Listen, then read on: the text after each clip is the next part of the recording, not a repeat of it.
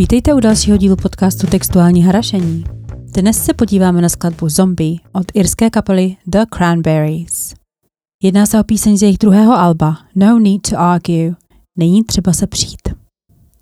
Píseň Zombie vyšla v roce 1994. Mimochodem ve stejný rok, jako se zastřelil Kurt Cobain, táta grunge roku, žánru, do kterého bývá zombie často zařazována. Abychom trochu vyvážili poslední dvě sluníčkové skotačivé písně, které jsme tu rozebrali, napadlo mě vrátit se zpět do reality právě s tímhle songem. Já jsem krátce po zahájení rešerše pro tuhle epizodu začala hořce litovat, že jsem se pustila zrovna do tohoto songu, poté co jsem odhalila, čím byl vlastně inspirován tak vás tímto varuji. Pokud nejste úplně v mentální kondici nebo jste ve vysokém stupni těhotenství jako já, nebo obojí, radši si puste ještě jednou rozkošnou Mariah Carey nebo navlněného George Michaela. Tak, to bychom měli trigger warning za sebou a jdeme dál. Irská kapela The Cranberries vznikla v roce 1989 a celkem vydali sedm alb. Kapelu tvořili bráchové Noel a Mike Hogan a Fergal Lawler a zpěvačka Dolores O'Riordan. Dolores se ke Cranberries připojila tak mladá, že ani nestihla odmaturovat. A pak, že k životu potřebujete školu. A co stojí za názvem kapely The Cranberries? To mě vždycky zajímalo, ale našla jsem pouze pro mě velmi neuspokojivé vysvětlení. Kapela se původně jmenovala The Cranberry Sauce. Viděla nás brusinka. A to v narážce na slovní spojení Cranberry Sauce, brusinková omáčka. Proč by někdo vymýšlel lingvistickou vtipnou verzi brusinkové omáčky je mi ale záhadou. Takže mi tohle vysvětlení moc nepomohlo. Dolores O'Riordan vyrůstala jako nejmladší z devíti dětí v silně katolické domácnosti, jak už bývá v Irsku zvykem. Během turné ke třetímu albu, kolem roku 1996, se Dolores nevedlo úplně dobře. Dle svých slov trpěla anorexí a depresí. Později jí byla diagnostikována bipolární porucha jako důsledek dlouhodobého sexuálního zneužívání rodinným přítelem.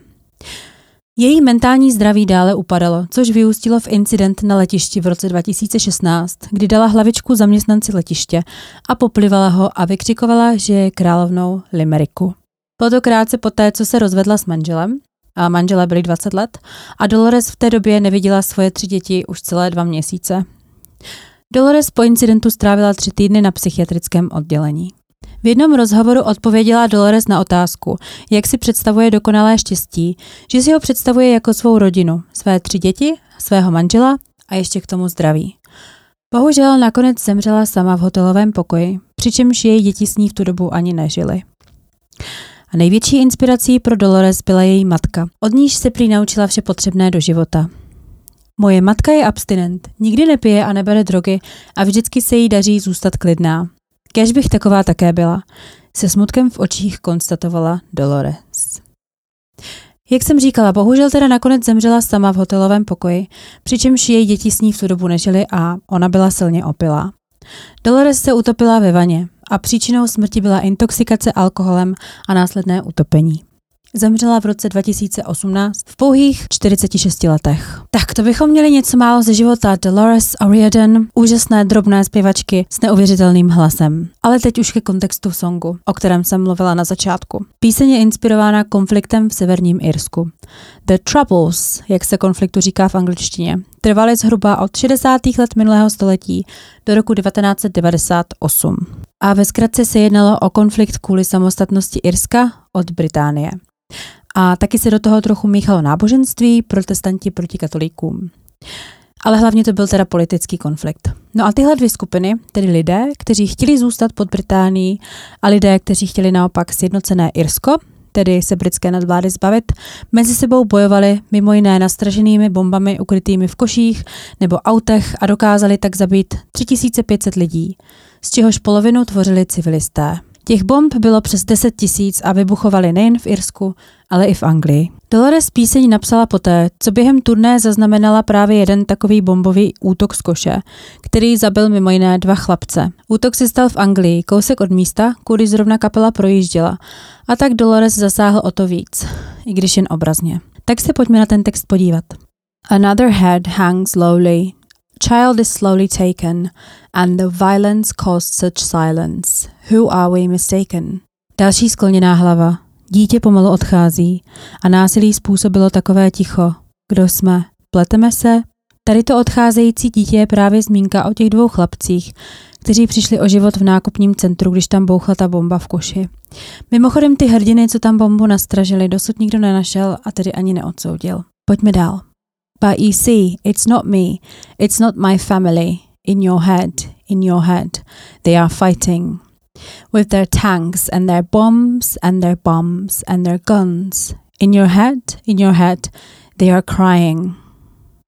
Ale pochop, to nedělám já, ani moje rodina. Bojují ti v hlavě, tankama a bombama, a bombama a zbraněma. Brečí ti v hlavě. Tady se Dolores vyhraňuje proti spojování Irů s extremisty nebo teroristy. V jednom rozhovoru uvedla, že se jí nelíbí, jak teroristi prohlašují, že konají ve jménu Irů. Ona ani její rodina nic takového neschvalují a nechtějí tedy být s těmito dementy, co hážou bomby do koše spojování. Teď jsem parafrázovala její slova z jednoho rozhovoru. Takže to nedělám já, to nedělá moje rodina, je vyhranění proti samozvaným spasitelům Irska. Další sloka. In your head, in your head. Zombie, zombie. What's in your head? In your head. Zombie, zombie. Ve tvé hlavě, ve tvé hlavě. Zombie. Co máš v hlavě? Zombie. Já jsem si nemohla ve slovníku nenajít, co vlastně znamená zombie. Výraz zombie je podle cambridgeského slovníku definován několika způsoby. Nejčastěji si pod pojmem zombie asi představíme děsivou mrtvolu, která oživla, ale ztratila lidské vlastnosti a není schopna myslet. A mě zaujala druhá definice ze stejného slovníku a to člověk bez energie, který koná zdánlivě bez rozmyslu a nevnímá, co se děje kolem. Mně tady do textu sedí oba výrazy. Vrazy s bombama v koších totiž bez rozmyslu a bezohledně zabíjejí všechny náhodné kolem jdoucí a zároveň musí mít v hlavě jedině tak nemrtvé nelidské stvůry. Další sloka. Another mother's breaking heart is taking over. When the violence causes silence, we must be mistaken. Zlomené srdce další mámy přemáhá. Když násilí způsobuje ticho, musíme se mýlit. Další sloka. It's the same old theme since 1916. In your head, in your head, they're still fighting with their tanks and their bombs and their bombs and their guns.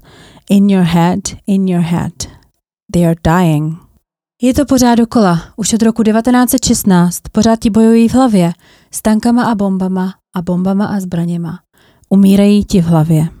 Rok 1916 je zde zmíněn kvůli Easter Rising nebo Easter Rebellion neboli velikonočního povstání z roku 1916, kdy se irští republikáni vzbouřili proti britské nadvládě v Irsku, což je tedy stejný motiv, který pak pokračoval během The Troubles. To povstání v roce 1916 ale trvalo pouze 6 dní a armáda, která byla zrovna v pohotovosti kvůli první světové válce, mu rychle zatla tipec. Tak, to bychom měli text, pojďme se podívat na videoklip. Ten se natáčel v Belfastu v severním Irsku, v epicentru konfliktu a částečně taky v Dublinu. A zahrnuje záběry reálných lidí a vojáků a událostí. Jsou tam například chlapci, kteří si hrají na válku, jsou tam eh, vidět posprejované zdi, někdy se jmény padlých, jsou tam vidět vojáci. Videoklip byl mimochodem stanicí BBC nejprve nevpuštěn do éteru kvůli znázornění násilí. Cenzura, jak se patří. Máme k dispozici záběry z reálného života lidí v centru konfliktu, ale nedej bože, abychom to pustili do éteru, protože... Hmm, proč vlastně? Já bych nerada končila tenhle podcast takhle chmurně a s otázkou, ale asi nemám na výběr. Já přesto doufám, že vám dnešní textuální osvěta podla, že na vás nebyla příliš depresivní a že se uslyšíme zase příště.